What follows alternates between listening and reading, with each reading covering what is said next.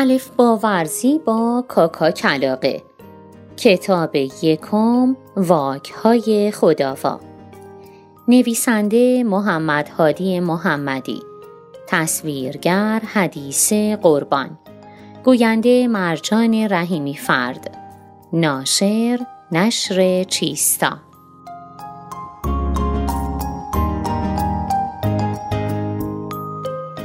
سلام بچه ها امیدوارم حالتون خوب خوب باشه.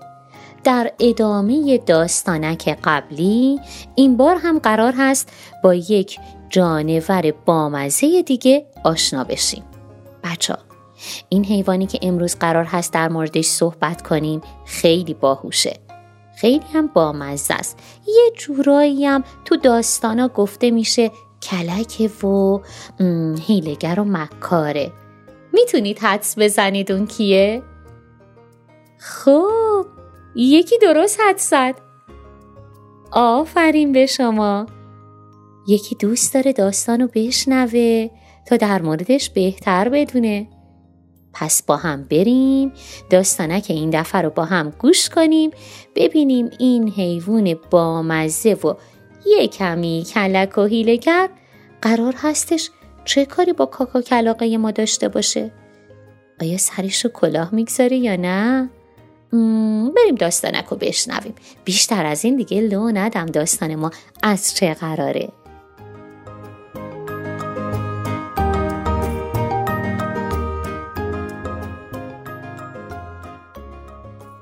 من او هستم او او او اورانگوتان اومد خونه. موهاشو نکرده او شونه. دوست نداره آب و صابون. میپره از هموم بیرون.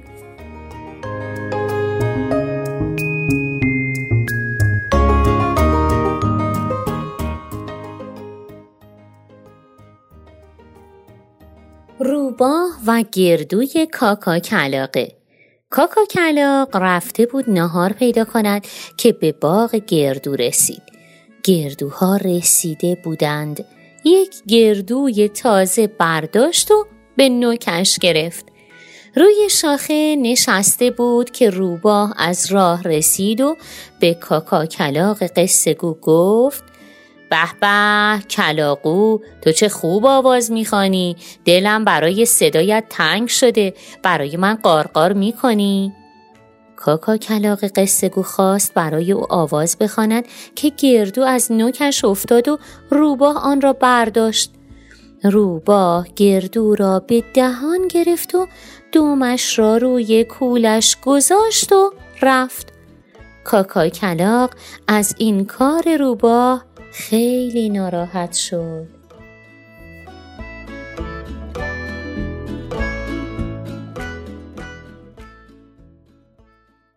بچه ها جونم داستانک رو گوش کردین؟ خب واک او رو شنیدی؟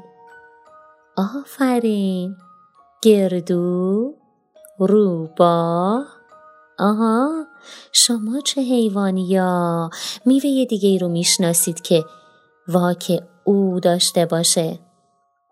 یکی گفت انگور. چه جالب یکی از شماها صداش هم توی صداش این این واک شنیده میشه.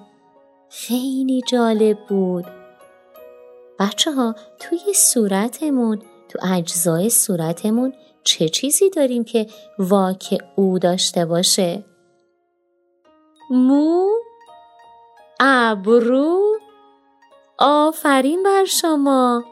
الان که شما نشستید توی اتاقتون یا هر جای دیگه چه چیزی دورو براتون می‌بینید که باز هم واک او داشته باشه؟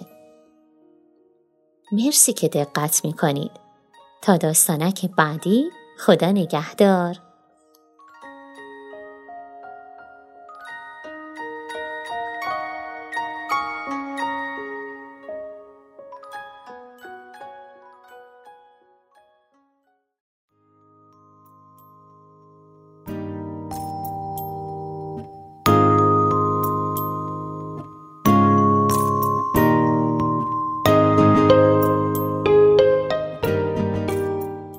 آوای کتابک کاری از مؤسسه پژوهشی تاریخ ادبیات کودکان آوای کتابک بانگ ترویج است و ترانه بانگ قصه است و افسانه برای دسترسی به محتواهای صوتی آوای کتابک می توانید به کانال تلگرام آوای کتابک و سرویس های پادکستی همچون Apple Podcast، Castbox، ناملیک، پادبین و Google Podcast مراجعه کنید.